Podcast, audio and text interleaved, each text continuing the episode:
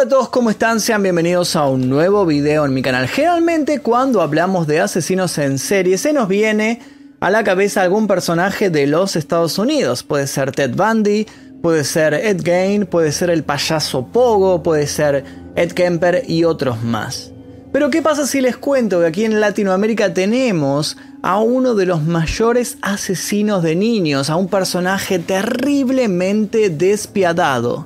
Estoy hablando de Luis Alfredo Garavito, conocido como el monstruo de Génova, la bestia, el monje, un hombre que utilizó múltiples alias durante varios viajes que realizó entre Colombia y Perú. En estos viajes dejó un terrible reguero de muerte. Se cree que asesinó a por lo menos 172 niños durante los años 90. Hoy vamos a conocer la historia de este terrible personaje y vamos a intentar deducir por qué realizaba estos actos. Pero antes de comenzar les quiero contar que pueden ver este y otros casos sin ningún tipo de censura, sin publicidades y 24 horas antes que el resto, tocando el botón de unirse que está aquí debajo de este video. Además de eso, les quiero contar que me uní al proyecto Tus 10 Segundos, así que si te interesa promocionar algún proyecto que tengas en mi canal, te dejo el link aquí debajo también en la descripción para que revises a ver si te interesa mi propuesta.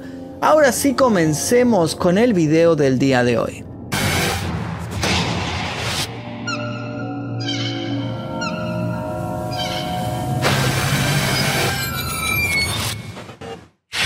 Luis Alfredo Garavito Cubillos nació el 25 de enero de 1957 en Génova, Quindío, en Colombia. Fue el mayor de siete hermanos y durante su infancia vivió la falta de afecto y el maltrato por parte de su padre. Según su testimonio, fue víctima de abuso sexual y además sufrió golpizas. También declaró que dos vecinos lo violaron durante años. Se convirtió en un chico retraído, taciturno, profundamente infeliz que tenía explosiones de ira y era muy difícil socializar con él. Vivía en Génova, un pueblo de praderas verdes y cafetales, en el departamento de Quindío, en Colombia. Estudió hasta quinto grado de primaria y un día se marchó del pueblo. Nada se sabe de su familia.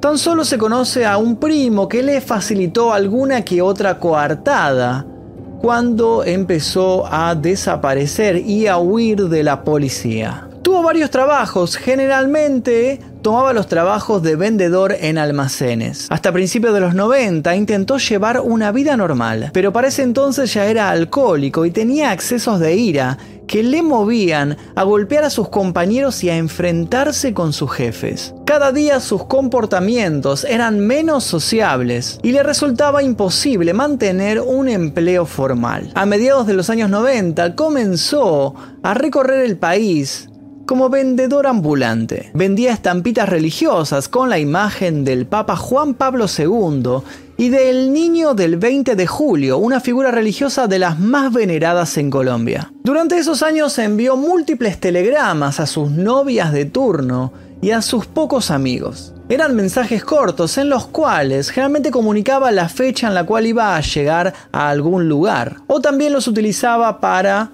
contar que se encontraba bien. De vez en cuando volvía a su casa. Con las dos mujeres con las cuales convivió mantuvo una relación bastante extraña. La relación que tenía con ellas era casi de marido y de protector, pero nunca tuvo una relación como amantes. A Garavito le gustaban los niños y era muy cariñoso con ellos. Pero al alcoholizarse, su violencia afloraba y se convertía en un verdadero monstruo. Golpeaba a veces a las mujeres con las cuales convivió, pero curiosamente nunca le pegó a los hijos de estas mujeres. Sobre eso, Garavito alguna vez escribió, Siempre desde niño tuve muchas frustraciones. Todo me salía mal.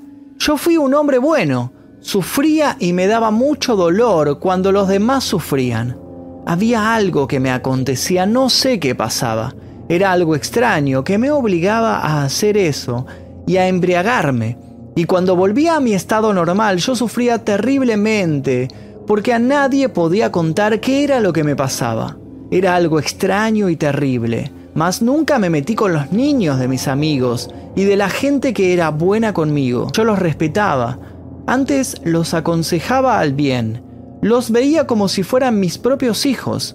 Mas la señora que compartió el techo conmigo, al hijo de ella yo lo quería como si fuese un hijo mío.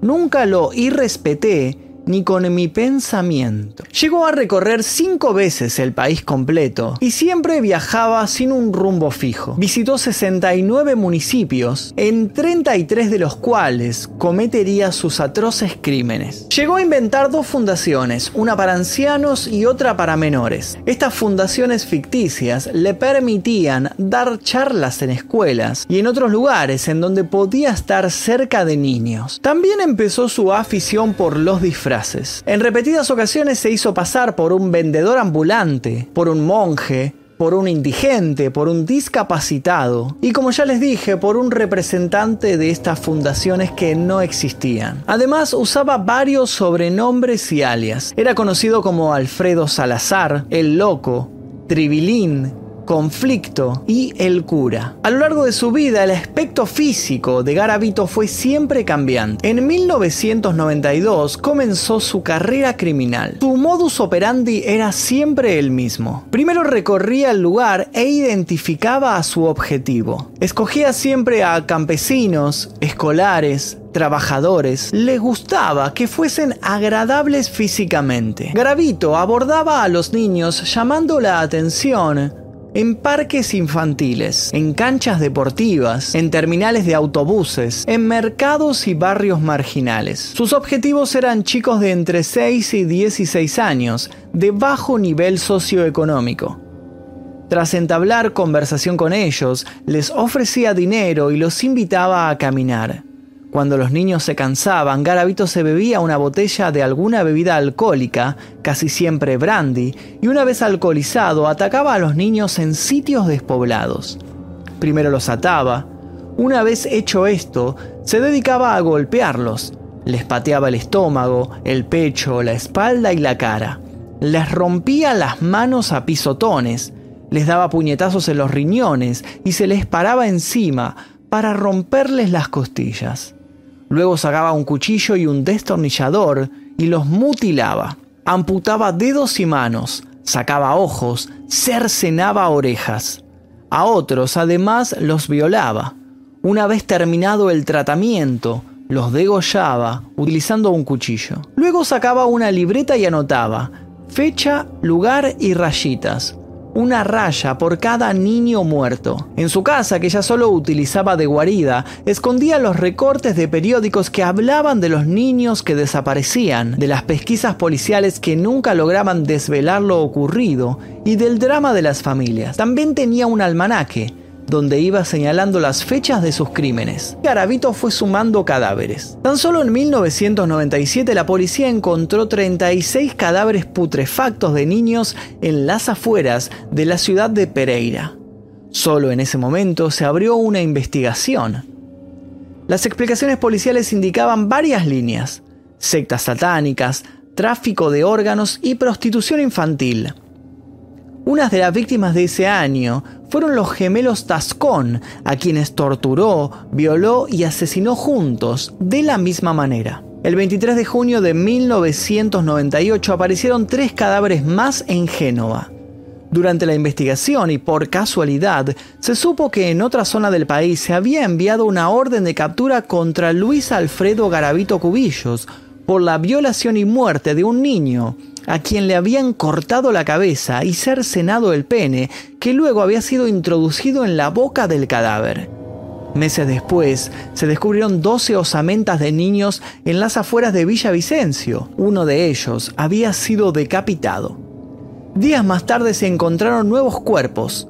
Pertenecían a nueve niños de edades comprendidas entre los 7 y 16 años.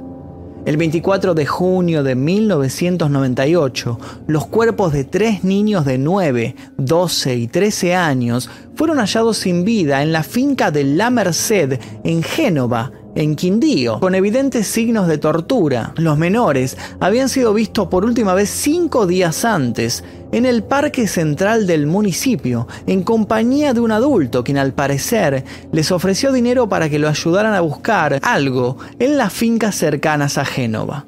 Este caso inició una alarmante ola de desapariciones de niños en más de 11 departamentos de Colombia. A raíz de ello, se creó una comisión especial de investigadores de la Fiscalía General de la Nación. En un comienzo se orientó la investigación hacia la prostitución infantil, el satanismo, el tráfico de órganos, con base en un cruce de información entre la policía de Tunja, Armenia y Pereira.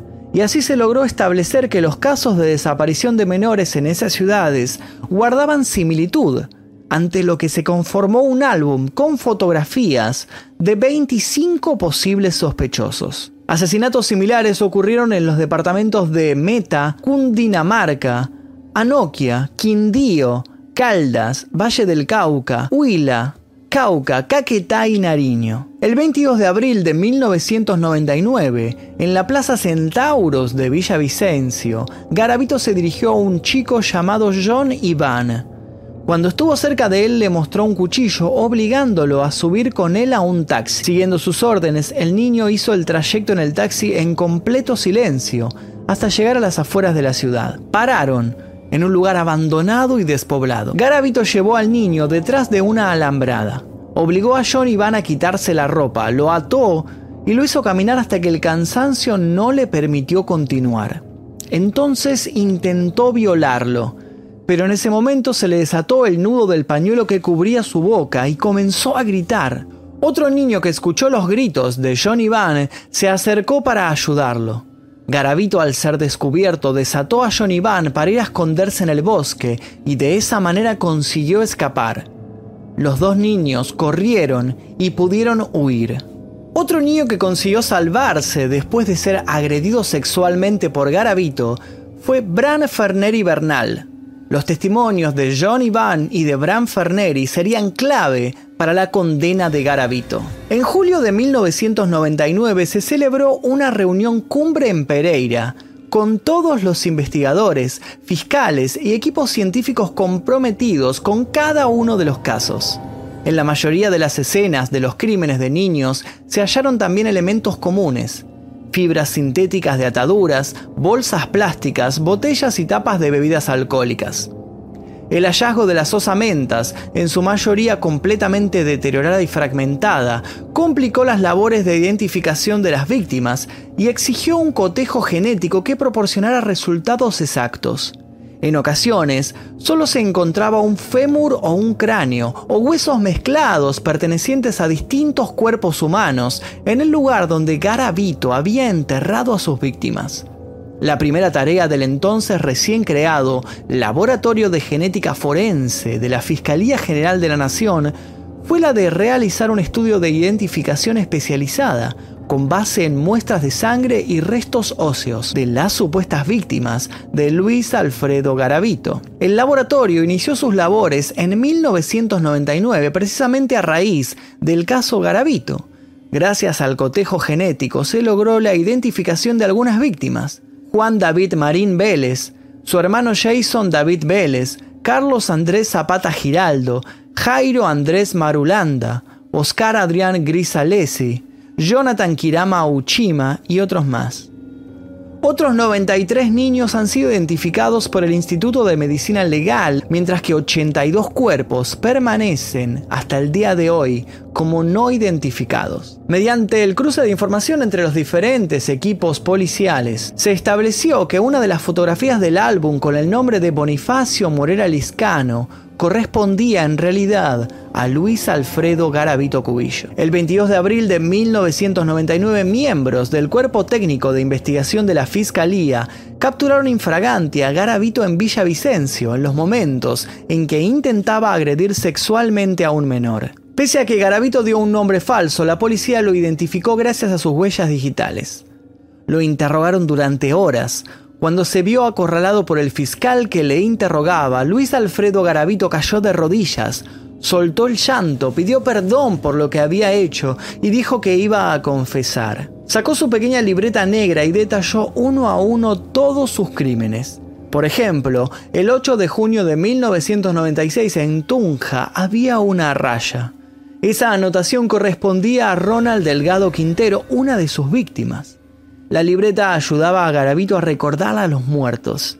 Era el recuento de sus andanzas. Cuatro de los asesinatos los había cometido en Ecuador confesó ser el responsable no solo de la muerte del menor hallado en Tunja, sino también de los tres niños de Génova y lo peor, de otros 172 crímenes cometidos contra niños y adolescentes en 11 departamentos del país entre 1992 y 1998. Garavito se convertía así en el segundo asesino en serie más prolífico de la historia contemporánea. Sobre uno de sus crímenes declaró, yo no veía la forma de salirme de esto tan terrible. Es algo que yo no sé explicar, mas nunca pensé hacerle daño a Ronald Delgado Quintero. Lamentablemente se apareció cuando yo estaba bajo ese estado, y a las circunstancias como lo maté me vengo a enterar cómo fue que quedó el cuerpo. Garavito fue juzgado por 172 asesinatos. Era la primera vez que un asesino en serie sudamericano acumulaba tantos cargos de homicidio. De todos ellos, Garavito recibió 138 fallos condenatorios, 32 casos quedaron pendientes, uno en apelación y uno esperando sentencia. Las sumas de la condena era de 1853 años y 9 días. En su libro 192 niños asesinados, el escritor Mauricio Aranguren Molina documenta su encuentro con Garavito en la prisión. Trataba de no pensar en lo que yo sabía sobre él para lograr una percepción real del otro Garavito, el hombre en extremo amable y servicial. Mientras él preparaba el tinto instantáneo, servía el agua de un botellón, le ponía las cucharadas de café y este se diluía, yo pensaba, en la confesión se le escuchó decir que torturaba, violaba y asesinaba a los niños porque sentía un inmenso placer al hacerlo. Sin embargo, jamás admitió que solo alcanzaba la erección y el orgasmo si golpeaba hasta la muerte a sus víctimas, en medio del coito contra natura. Esto hace parte de su intimidad, según él. Quizá jamás lo reconozca, pero la verdad es simple y espeluznante. Satisfacer su sed de deseo y sangre era la razón de fondo de su proceder.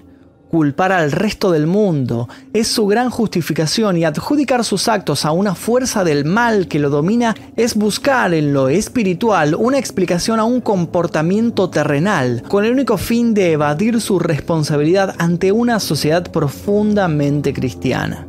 No ha de olvidarse que su mayor habilidad, aparte de matar, es mentir, manipular, y su odio se manifiesta aniquilando a quien lo humille o lo ofenda. Después de una breve charla de presentación, me preguntó, ahora sí dígame, de verdad, ¿para qué vino a verme? Yo soy escritor y la muerte de los 192 niños que usted asesinó me impresionó mucho. Quería conocerlo para decidir si escribo un libro sobre el tema. Para mí es claro que no se puede escribir sobre usted sin conocerlo, no solo sin conocerme, sin que yo explique qué fue lo que sucedió, repuso. Fue ahí cuando quiso desvirtuar la confesión consignada en 500 folios. Sin embargo, para mí era la principal fuente, su historia contada en primera persona era la esencia para escribir este libro. Su voz, sus gestos, su mirada, su razonamiento me eran también valiosos, como los 4.500 folios que había leído con mis dos asistentes de investigación o las decenas de entrevistas a fiscales y testigos. La excelencia del periodismo es entrevistar a las personas y descubrir su esencia como ser humano. A pesar del malestar que me causaba estar frente al asesino de niños más grande de América Latina, me contuve y lo entrevisté. En una entrevista concedida al periodista Guillermo Prieto Larroa, Pirri, y transmitida por el canal colombiano RCN el 11 de junio del año 2006, Garavito negó haber violado a sus víctimas. En este mismo trabajo periodístico, dicho asesino aseguraba que había cometido los crímenes por supuestas órdenes del diablo. Anunciaba además que había sido ordenado pastor de la Iglesia Pentecostal Unida de Colombia y que aspiraba algún día a tener un puesto en el Congreso de Colombia para defender los derechos de los niños. Según se publicó en el periódico colombiano El Espectador, a partir de entonces Garavito guarda en su celda libros cristianos escribe cosas sobre la Biblia y ora por todos los pecadores. Amariles Gallego, el pastor encargado de Garavito, está tan convencido de su cambio que asegura ser capaz de dejar a sus hijos en la celda solos con él. Esta anécdota sirvió como base para rodar la película protagonizada por Damián Alcázar titulada Crónicas, que cuenta de forma cruda la historia de Garavito. A raíz de este caso se adelantó una propuesta para convocar a un referendo de enmienda a la Constitución colombiana para permitir la instauración de la cadena perpetua para violadores, secuestradores e infanticidas. Garavito estuvo a punto de ser dejado en libertad en el año 2010, pero la presión de la opinión pública a raíz de la entrevista que le hizo Pirri logró que se abriera un nuevo proceso por otro crimen, lo que dio como resultado una condena de 23 años más. Al saberlo, Garavito intentó suicidarse, golpeándose la cabeza repetidas veces contra las rejas de su celda. Actualmente está recluido en el penal de máxima seguridad de Valledupar, en el norte de Colombia, una de las cárceles más seguras del país. Dado que es un infanticida, se encuentra aislado de la población carcelaria y goza de atenciones especiales, entre ellas el derecho a utilizar el teléfono hasta 4 horas por día,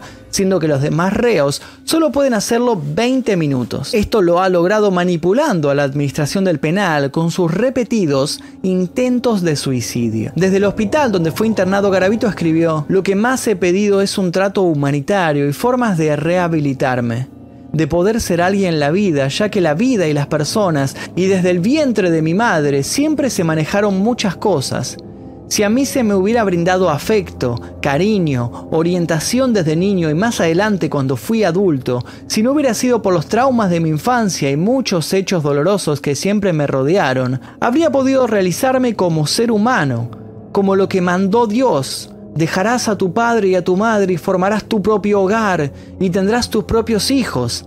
Eso fue lo que siempre anhelé, tener una esposa y unos hijos y ser alguien en la vida, sirviéndole a la familia, a la sociedad y al Estado, sin causarle daño a nadie. Y hasta aquí la historia de Garavito, el monstruo de Génova, la bestia. Este hombre que asesinó por lo menos a 172 niños. Es difícil establecer un número exacto de víctimas porque creo que ni él sabe cuántos mató, pero se estima que entre 172 y 192 es el número aproximado. Y ahora quiero que me digan qué opinan sobre este caso. ¿Opinan que Garavito si hubiera tenido una infancia diferente, si lo hubieran tratado bien de niño, no se hubiera convertido en este monstruo en el que se convirtió de adulto? ¿U opinan que siempre tuvo esta inclinación por el crimen? Y no hubiera cambiado mucho si lo hubieran tratado bien de pequeño. Quiero saber su opinión sobre este caso, si ya lo conocían, creo que sí porque se cansaron de pedírmelo en el canal, pero bueno, ya cumplí con ustedes, así que aquí está el caso Garavito, si les gustó por favor dejen su like, compártanlo en sus redes, así más personas se enteran de este caso, seguramente mucha gente en Colombia lo conoce, debo decirles que aquí en Argentina no es un caso tan conocido, no se habló mucho que digamos, pero mucha gente de Latinoamérica me lo ha solicitado y he conocido este caso gracias a ustedes, así que gracias siempre por pedirme casos, por sugerirme ideas, siempre tengo en cuenta todas sus ideas, cualquier idea que tengan pueden dejarla aquí debajo. Quería comentarles, por si no sabían, que me unía al proyecto de tus 10 segundos, así que si quieren promocionar su canal de YouTube, sus redes sociales, algún proyecto musical o cualquier emprendimiento que tengan independiente, pueden hacerlo tocando en el link que se encuentra aquí debajo en la descripción de este video. Así que espero ahí sus propuestas en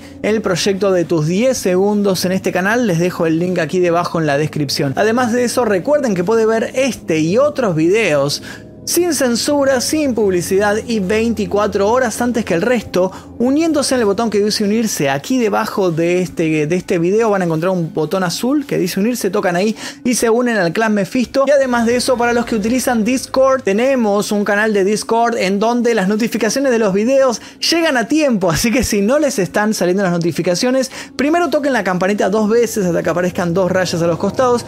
Y segundo, si aún no les aparecen, pueden unirse al canal de Discord si es que utilizan esta nueva red que está surgiendo. Les dejo el link aquí debajo también aquí en la descripción. Creo que eso es todo lo que tenía para decirles. Espero no haberlos aburrido con esta outro. Mi nombre es Magnus Mephisto. Nosotros nos veremos seguramente, seguramente en el próximo video. Adiós.